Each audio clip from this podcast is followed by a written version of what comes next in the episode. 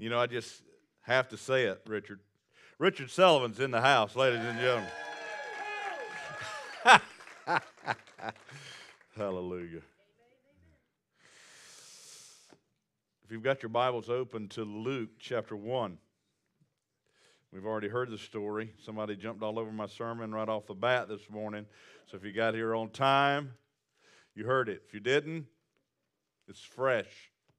It's the only time I'm going to advocate lateness. Man, I couldn't help but think as you were singing that song just a minute ago about uh, "Make Me a Vessel." I was, I was thinking about where, where the. Um, But Lord instructed Jeremiah to go to the potter's house. Check it out. He says, it just came alive like crazy. It's a broken, it's a broken vessel. It it didn't have right shape. It it fell apart.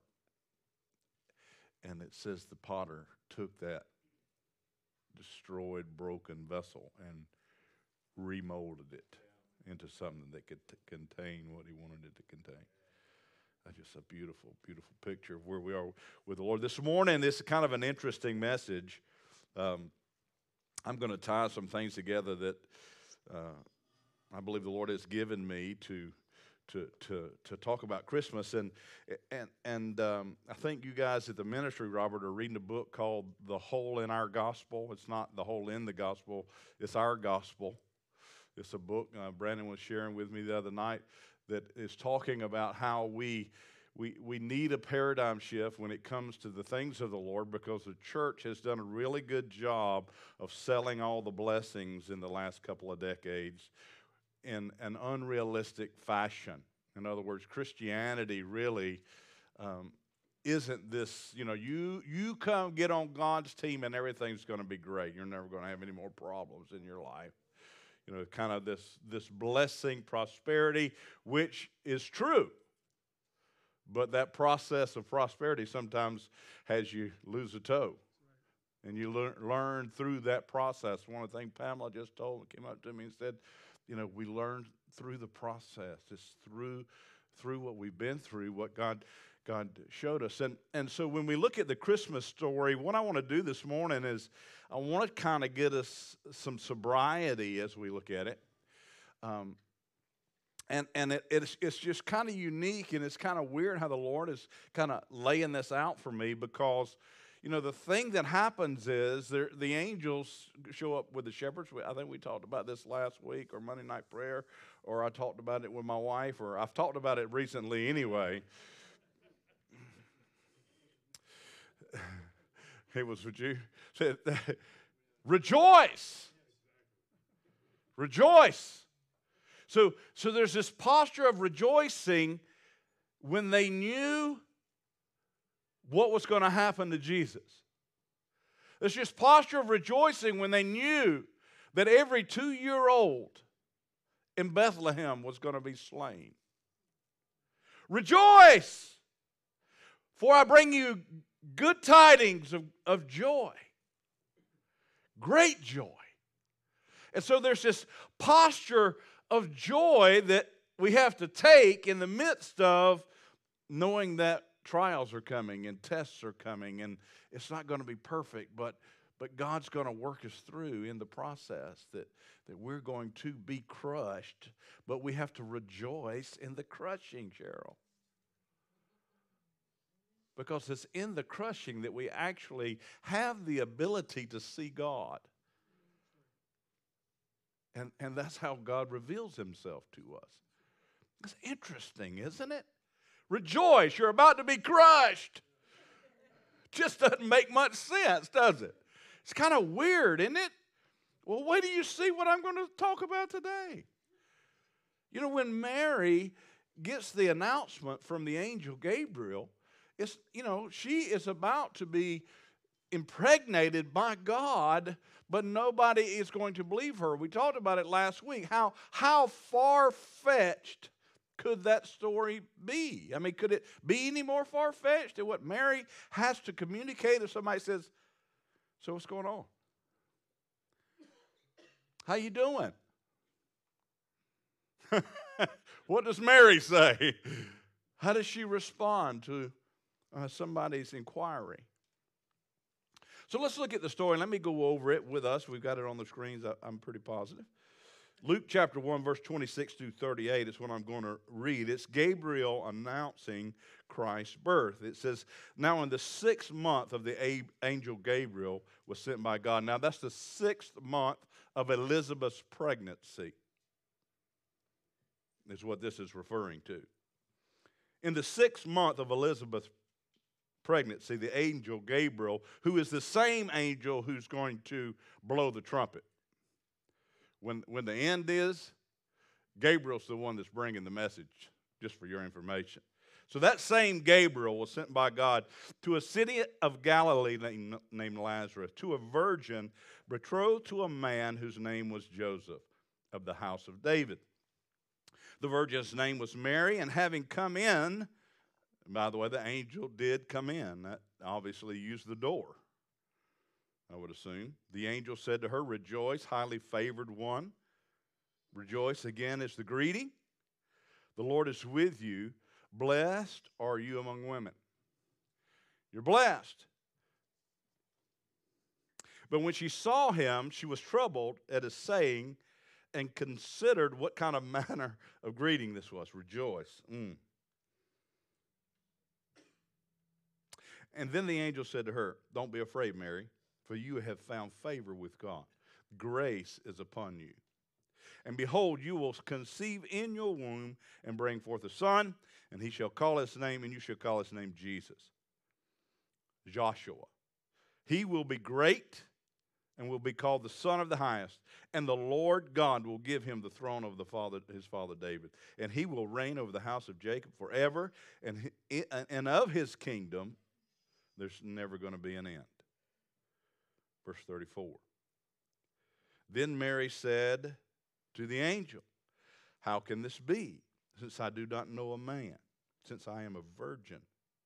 And the angel answered and said to her, the Holy Spirit will come upon you, and the power, when there's new wine, there's new power, and the power of the highest will overshadow you.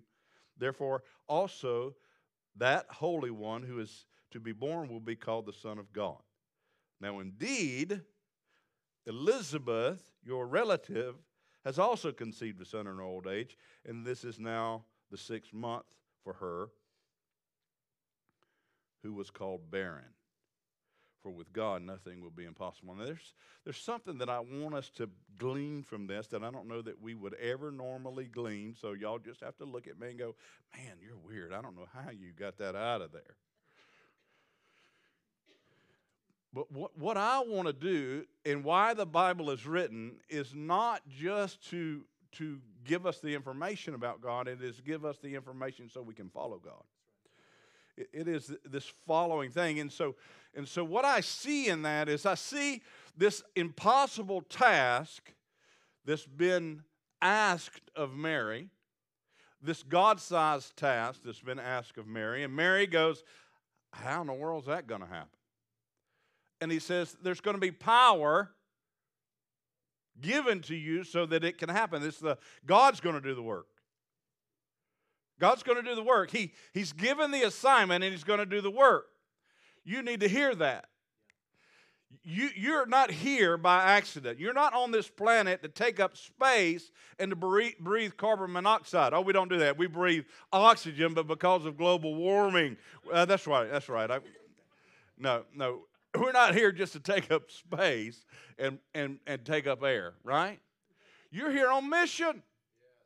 You're, you're here because God had purpose for you, His purpose.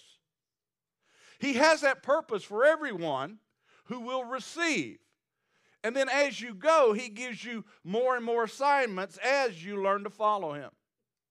As you get where you respond to Him more regularly, your assignments get more regular, and they get deeper and harder. And so Mary was given favor because she had lived a life of holiness. She, she was the one chosen by God. And when God says, I'm going to give you this assignment and I'm going to empower you, what I love about this is when I think if the church would just get a hold of this next thing I'm about to uncover, it would, it would just help so many people make the wrong, wrong choices. When, when, when God does something big, or when he asks you to do, do something big, he will always reveal himself that you're actually hearing him. And he does that oftentimes through other people. Most times he does that through other people. And you need to get affirmation that you're hearing God from other people. And he does the same thing to Mary. Because what he says to Mary is this: hey, your cousin, the one that everybody calls barren, looks down upon because she's not blessed by God because she can't conceive.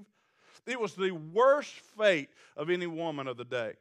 It was shame placed on that person in society and culture. The one that they make fun of and have reproach and call barren. She's six months.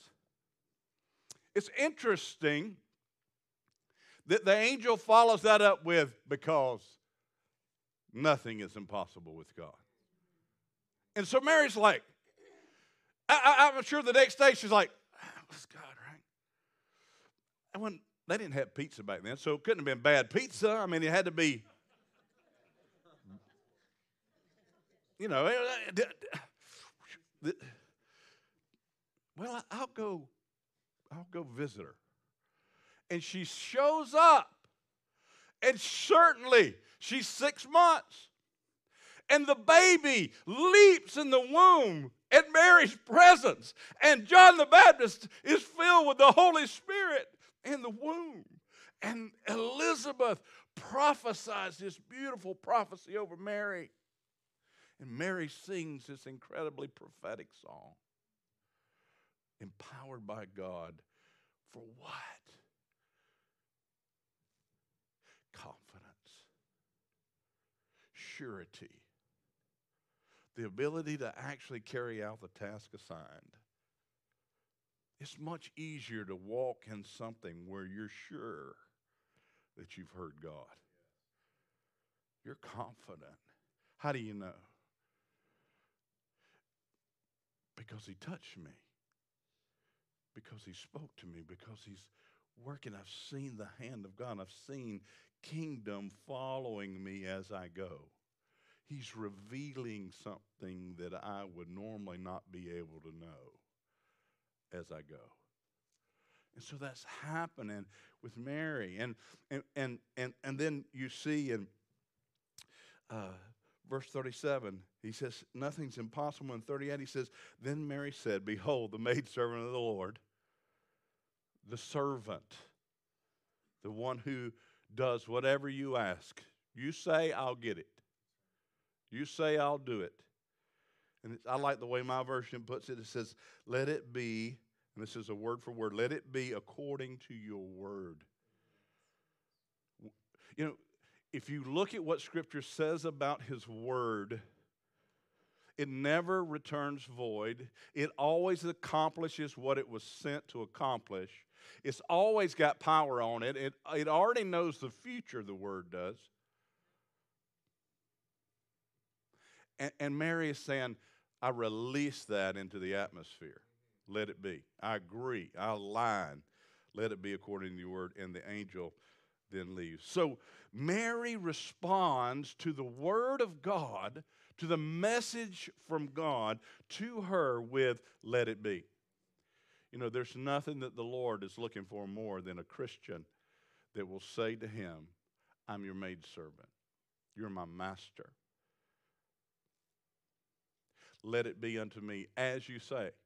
Now, when Mary said that, she knew that she was blessed. She'd already said, there's this blessing. You've, you've gotten favor from God. That he, he sees something in you, which he sees something in all of us because he, he loved us so much that he sent his son and he died. There's no greater love than this, that a man lay down his life for his friends. And Jesus lays down his life. He sees something in you as well.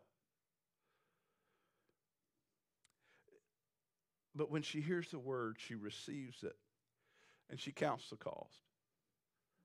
Because she begins to say this and this and this, you know, this didn't happen and that didn't happen, and, and how's this going to be? And what, you know, she starts, and then and then when he gives her the information, she doesn't expect this to be an easy road. She knows she's going to get ridiculed. She knows she's going to have to give an answer to those who are gossiping behind her back. She knows that it's going to it's going to be tough, and there's not going to be, in, in as far as the general culture, there's not going to be affirmation. Not in that day. That's just not going to be. There will be a few, like the wise men, who come and bring gifts, a, a diary, a, what do you call that thing? A, a, yeah, that thing. You know, a, a hope chest, a, a thing that probably financed them for a long time. Maybe even put Joseph in business. Who knows? But it was worth a lot of money. And, and she always had those memories. And, and they came and they bowed down and they worshiped. The, and, and it had to just bless her heart to see that occur. Wouldn't you agree? Wow. All these people have been ridiculing me. Here's three dudes right here. They, they get it. These three get it. These two hundred that are ridiculing me, they, they don't get it. So it's, it's, she, she counted the cost. She understood what she was getting into, but she never would have ever seen. I, I bet she began to search the scriptures about what, what the Old Testament said about, about the Messiah, don't you? What, what you know, what the future was going to hold. But I guarantee you she never would have seen in her mind's eye, or never would have wanted to go through the process if the Lord would have showed her what she was going to have to witness as far as the, the, the ripping apart of her only son. The only Son of God. Not her only son, the only Son of God. That, that he was unrecognizable. He was beat so badly, and she witnessed it. She was there, and, and Jesus said to John, behold your mother, behold your son. I mean, just, just this, this recognition, you know, if I'd have seen that, would, you, she'd have, would she have said, according to your word?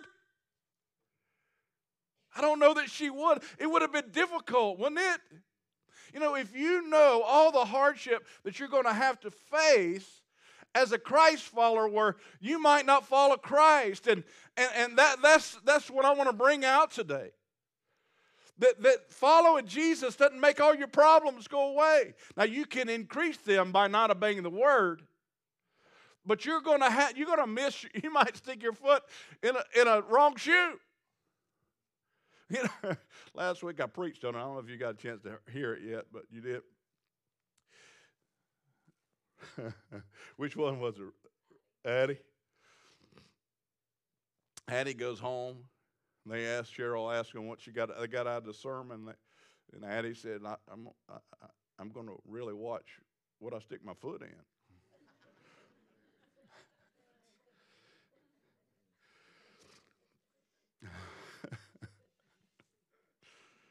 But stuff happens. And in the process, in, in the moving through, God reveals himself, gives you so many opportunities. But, but, but your problems don't go away. But you rejoice in your problems, because if you respond by the word, then, then you bring glory to God. Isn't that weird? I told you I was going to get weird on you. It doesn't look like you should rejoice in the crushing, but but Mary was told to rejoice. You're, you're blessed. I'm blessed because I get the Son of God, but I got to watch him be totally decimated, just ruined and murdered and hung on a cross. It's his mother. That's part of the deal. And it says about Jesus that he counted it all joy to be able to do. You go, wow, that, that messes you up. It, it's because God will manifest himself in the going, in the crushing. He, he, he shows us who he is. He shows us his power. He shows us things that are miraculous. He shows us the miraculous in those times.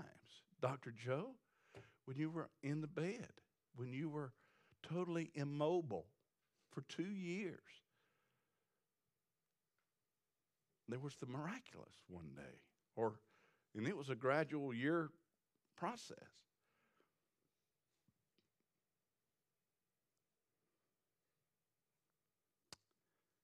But she responded even though she knew part of the cost.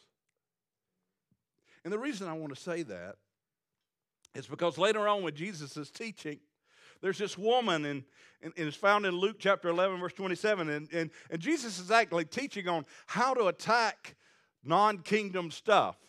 I'll just put it that way. You can go look at it and see what it's talking about. But he, he, he's, he's talking about pretty hyper-spiritual stuff, about getting into the invisible realm and doing business. And she says, as he said these things, a woman in the crowd raised her voice and said this. Now, how would you like to hear this? Blessed is the womb that bore you and the breast at which you nursed. That would be a weird thing to hear from the crowd, wouldn't it? And then Jesus responds, no, let me tell you what blessed is. Blessed are those who hear the word of God and keep it. Isn't that interesting? Isn't that interesting? You see, there's this, there's this thought process of what blessed looks like. And God says, you're blessed, that ain't my blessed. My blessed looks different than your blessed. My blessed has tribulation. My blessed has trials. My blessed brings victory in the battle. But there is a battle.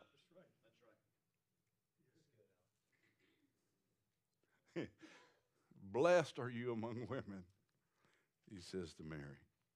And he says that those who are blessed are the ones who keep the word, who hear the word and keep it. And so Jesus immediately, with the word blessing, puts the emphasis on doing the word. There are way too many people who get the first part of that verse but don't get the second part.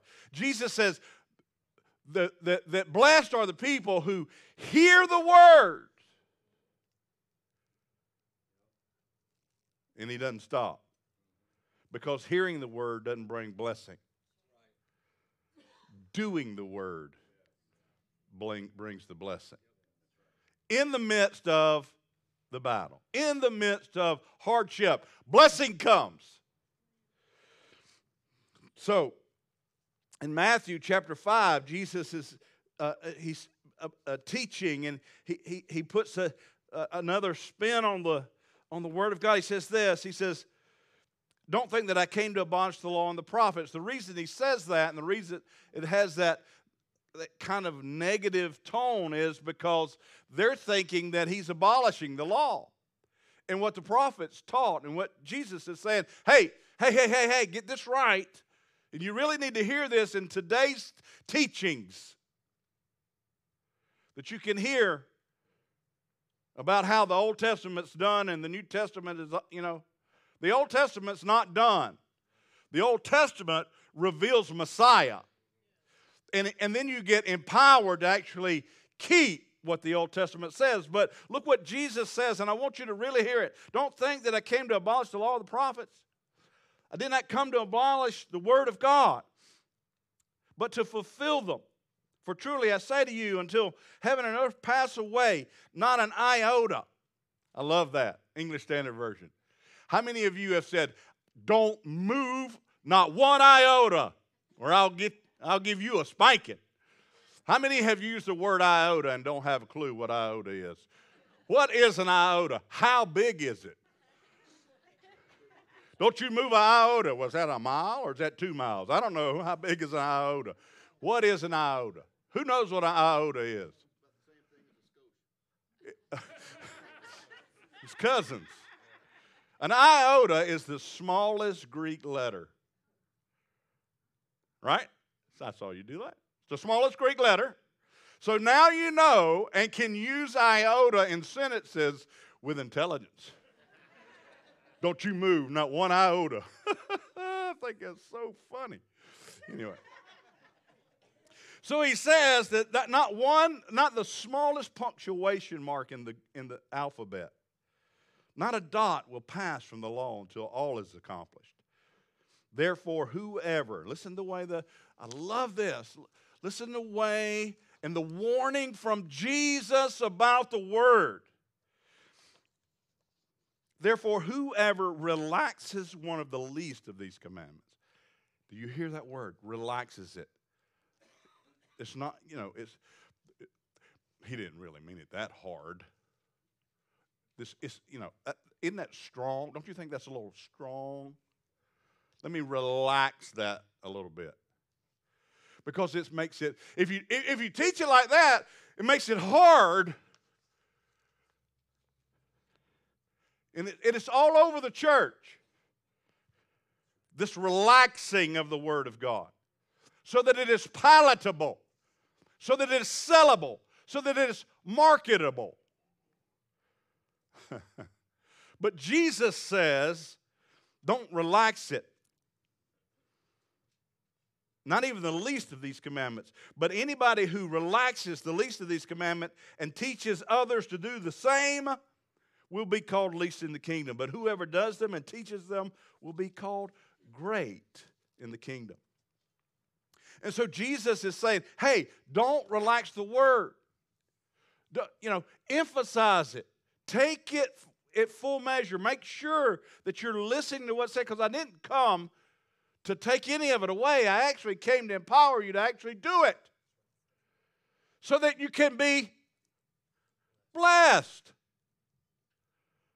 Because blessing comes with the doing of it. And if you relax it, you don't do it. Somebody say amen. Amen. And so, Jesus is trying to get you blessed. He's trying to get you blessed. But it's hard. Yeah. Wait till you start doing. And you get crushed. And then, and then you're tested to see in the crushing if you'll actually do the doing.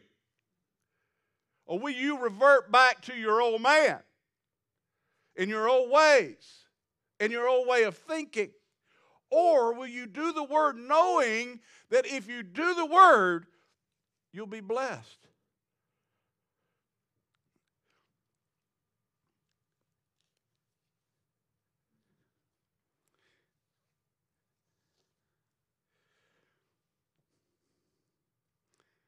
So I want to tie that into this next thought process, this blessing thought process, and doing the word process, and, and blessing it, and what Jesus says about it, because, because it's not easy. And, and that's really what I want to communicate this Christmas, that you can rejoice, but we need to rejoice. We're going to get to know God, but it's not going to be easy. Blessed, listen, blessed are the poor in spirit. Listen to all the blesseds. Blessed are the ones who are humble and realize that they can't do nothing without God. Blessed are they, because the kingdom of heaven is theirs. They'll see things that others won't see because they are relying on God. They're surrendered to God. They are saying to the Lord, here is your maidservant. Blessed are they. Blessed are those who mourn. And, and, and that, that whole mourning process means that, you know, you're, you're in this struggle. And, and, and why are you blessed? Because in your mourning, as you do the word, you're going to be comforted. Because the comforter is going to come. You're going to have an encounter with God. And so you're blessed if you mourn. You're, you're, uh, they, they, they'll inherit the earth. Blessed are those who hunger and thirst for righteousness, for they shall be satisfied. They shall be filled. If you hunger and thirst after the word, after the way, after righteousness, you're going, that, that whole Greek word has this idea of like Thanksgiving dinner. Or maybe Christmas dinner that we're going to have in the next couple days where, you know, you go in hungry. I mean, you prepare yourself like you don't eat for two days. Prepared. Yeah. You want breakfast? Nah. I'm saving it so I can just gouge my, gorge myself, gouge it, gorge myself in, in two and a half hours. And I'm going to eat for four. That meaning of filled, satisfied.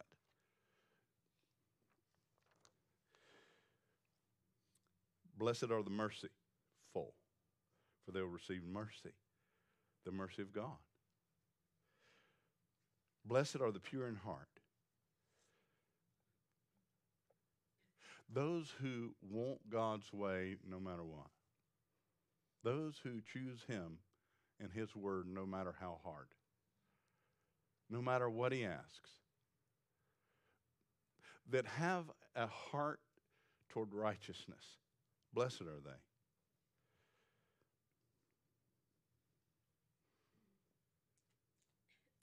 Because they're going to see God. Blessed are the peacemakers, for they shall be called sons of God. I, I love that. I did a great study on that. that. That's going to be a whole sermon. This whole idea of peacemaking. But here's what I want you to hear. Blessed are those who are persecuted for righteousness' sake. Well, what I want you to know is we've got, we've got the poor in spirit, we've got the, those who mourn, those who are meek, the righteous, the merciful, the pure in heart, and the peacemakers. So there's six. So there's a total of eight of the blessings. Two of them have to do with this. He doubles this one. He pops this one twice in the Beatitudes. Blessed are those who are persecuted for righteousness' sake, for theirs is the kingdom of heaven. Did you think he put that in there because you're not going to be persecuted for righteousness' sake? You, you should be being persecuted. If you're not being persecuted, you probably aren't doing the word. Because Jesus knows that if you do the word, you're going to get persecuted for doing the word. Because He puts it in here. It's going to be what life brings. Then He does it again. Blessed are you when they revile. That, what word revile means grit your, th their teeth at you. You make me sick. That's the way culture should see you. Not leaning against the world fence to see how close you can get without stepping into it so people won't be offended of your church going.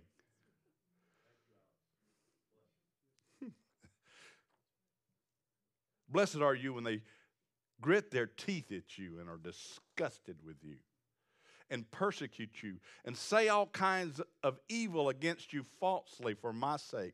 Rejoice and be exceedingly glad. What?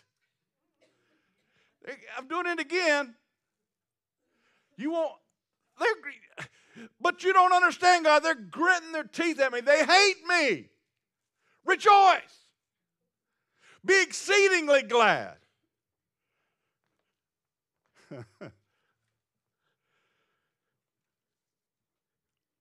Because your reward is great. It's great. It's great. That's good news. That's good news.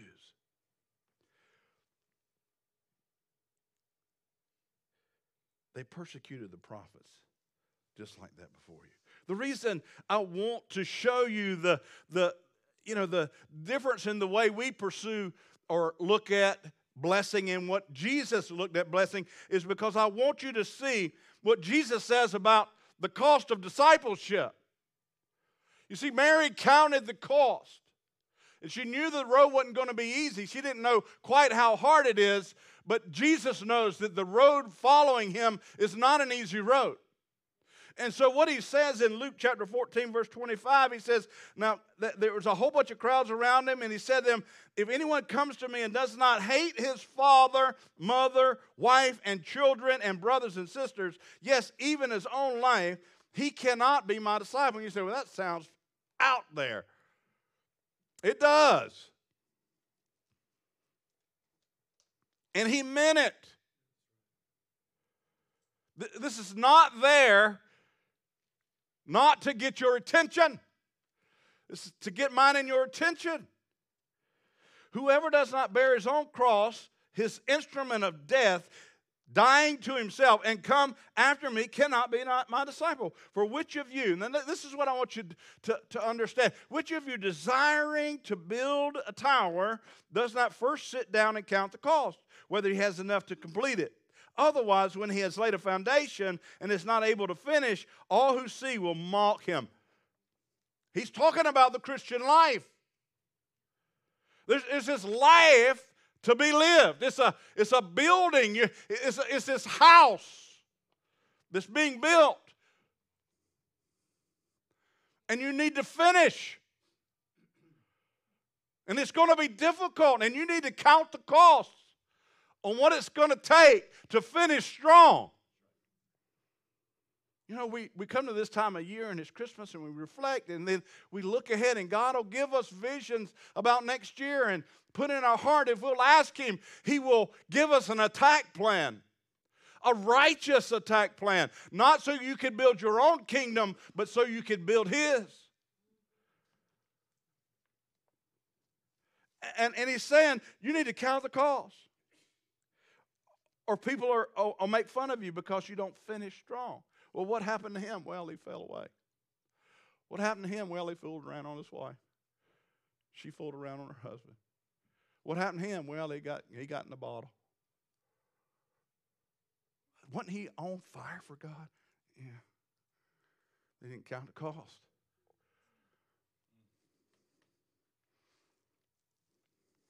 Hmm.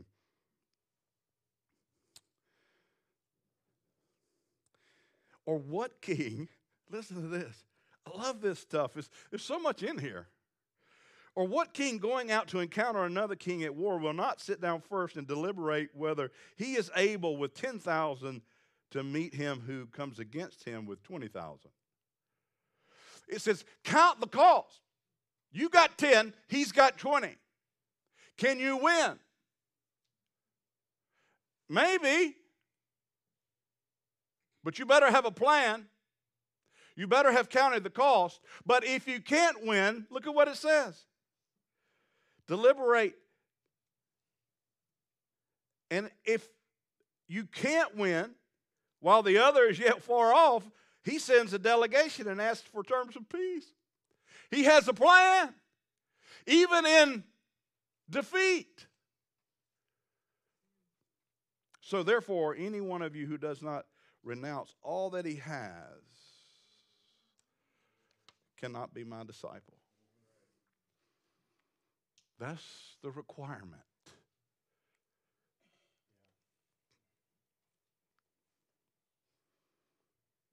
And he says, count the cost. Mary counted the cost. This morning, I just want to tell you that we're going to get in some warfare in the coming years. It's going to be fun. We're going to rejoice exceedingly glad. But it's going to be a war. It is a war. One of the things you told me in the hospital, you said, this ain't, go- this ain't going away without victory. I'm not going through this not to have a big victory on the other side. God's got something that's going to be huge because I'm having to deal with this.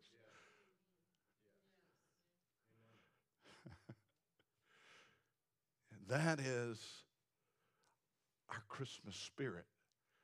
Our Christmas spirit is your maidservant, your manservant, your servant. Paul says, I'm a servant of Jesus Christ. I'm a son and a servant. Whatever you say, God. Whatever your word says, I'm going to do it.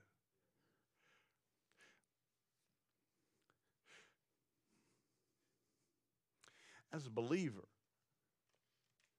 we've got, right now we've got the New Testament ninety days out on the on the uh, information center out there, and it's on our website as well, so that you, so that it could spearhead you into it. But not reading the Word is not an excuse not to do the Word. You're a believer. If you're a believer, or you're going to, it's going to be even rougher.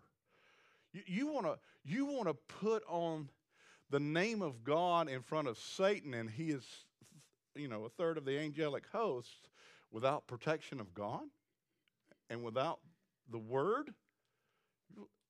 You have no ability to be victorious. That is not poor in spirit. You, you've got to value the Word. You've got to put it in your heart. Look at what Jesus said. This, this is a power. This is out of the Message, and I love the way it's put. It's Luke eleven twenty-three, and it says this. This is out of the Message. This is war, and there's no neutral ground. I love the way the church tries to take away, uh, the church in our culture, in America today, tries to take away the black and white and make everything gray. And Jesus says, no, no, no, no, no. This is black and white. He said, this is war, and there's no neutral ground. If you're not on my side, you're the enemy. If you're not helping, you're making things worse. uh, what a great Christmas message, isn't it? Don't you feel all warm and fuzzy inside? The truth. Rejoice. Be exceedingly glad. Why? Because we now are positioned to see God. We actually have the ability to see God now because we're sober. And we can agree and align ourselves with Him and then see the hand of God move and go, oh my goodness, I've seen the Lord. And it says that when people see our good works, it will bring glory to Him. It'll bring glory to God. How? When they see you responding to the Word in black and white. Lord, this Christmas, let us not play games. Let us not get lost in the American dream.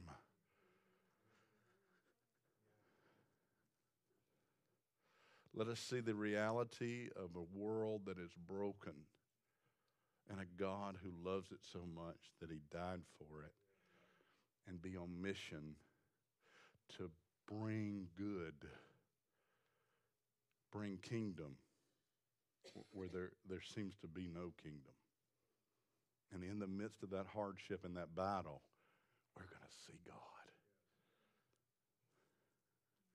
And it's going to be cool. It's going to be amazing. It's going to be amazing. So we're going to go into this coming year realizing it's going to be a fight. But we win. Though we're weary, though we're tired, we're going to re- be renewed. We're going to be empowered by God. How's, how's it going to happen, Pastor? Well, the Holy Spirit lives in you, and it's going to come upon you, and it's going to empower you with great grace. You shout great grace to it, and allow and see the strong arm of the Lord. Yeah, that's how victory's coming next year. What do I have to do? You have to hear the Word and do it, and you'll be blessed. Let's stand. Father, thank you. Thank you. Thank you for, thank you for Luke, God. Thank you, Lord, for seeing how much I needed to hear Luke, Lord. Thank you, God, for using him to write down the words of Jesus so that I could hear the heart and the nature of, of God himself, who says, I didn't come to take the smallest punctuation mark out of the word or, or to correct it. What I, what I came to do was to give you revelation and the fullness of the nature and the character of God. And so, Father, as we come to you this Christmas, may we see what is available to us who believe. May we really understand, God, that, that without doing your word, there's no way to be blessed. That the blessing is brought by obedience. Obedience to your word and your way.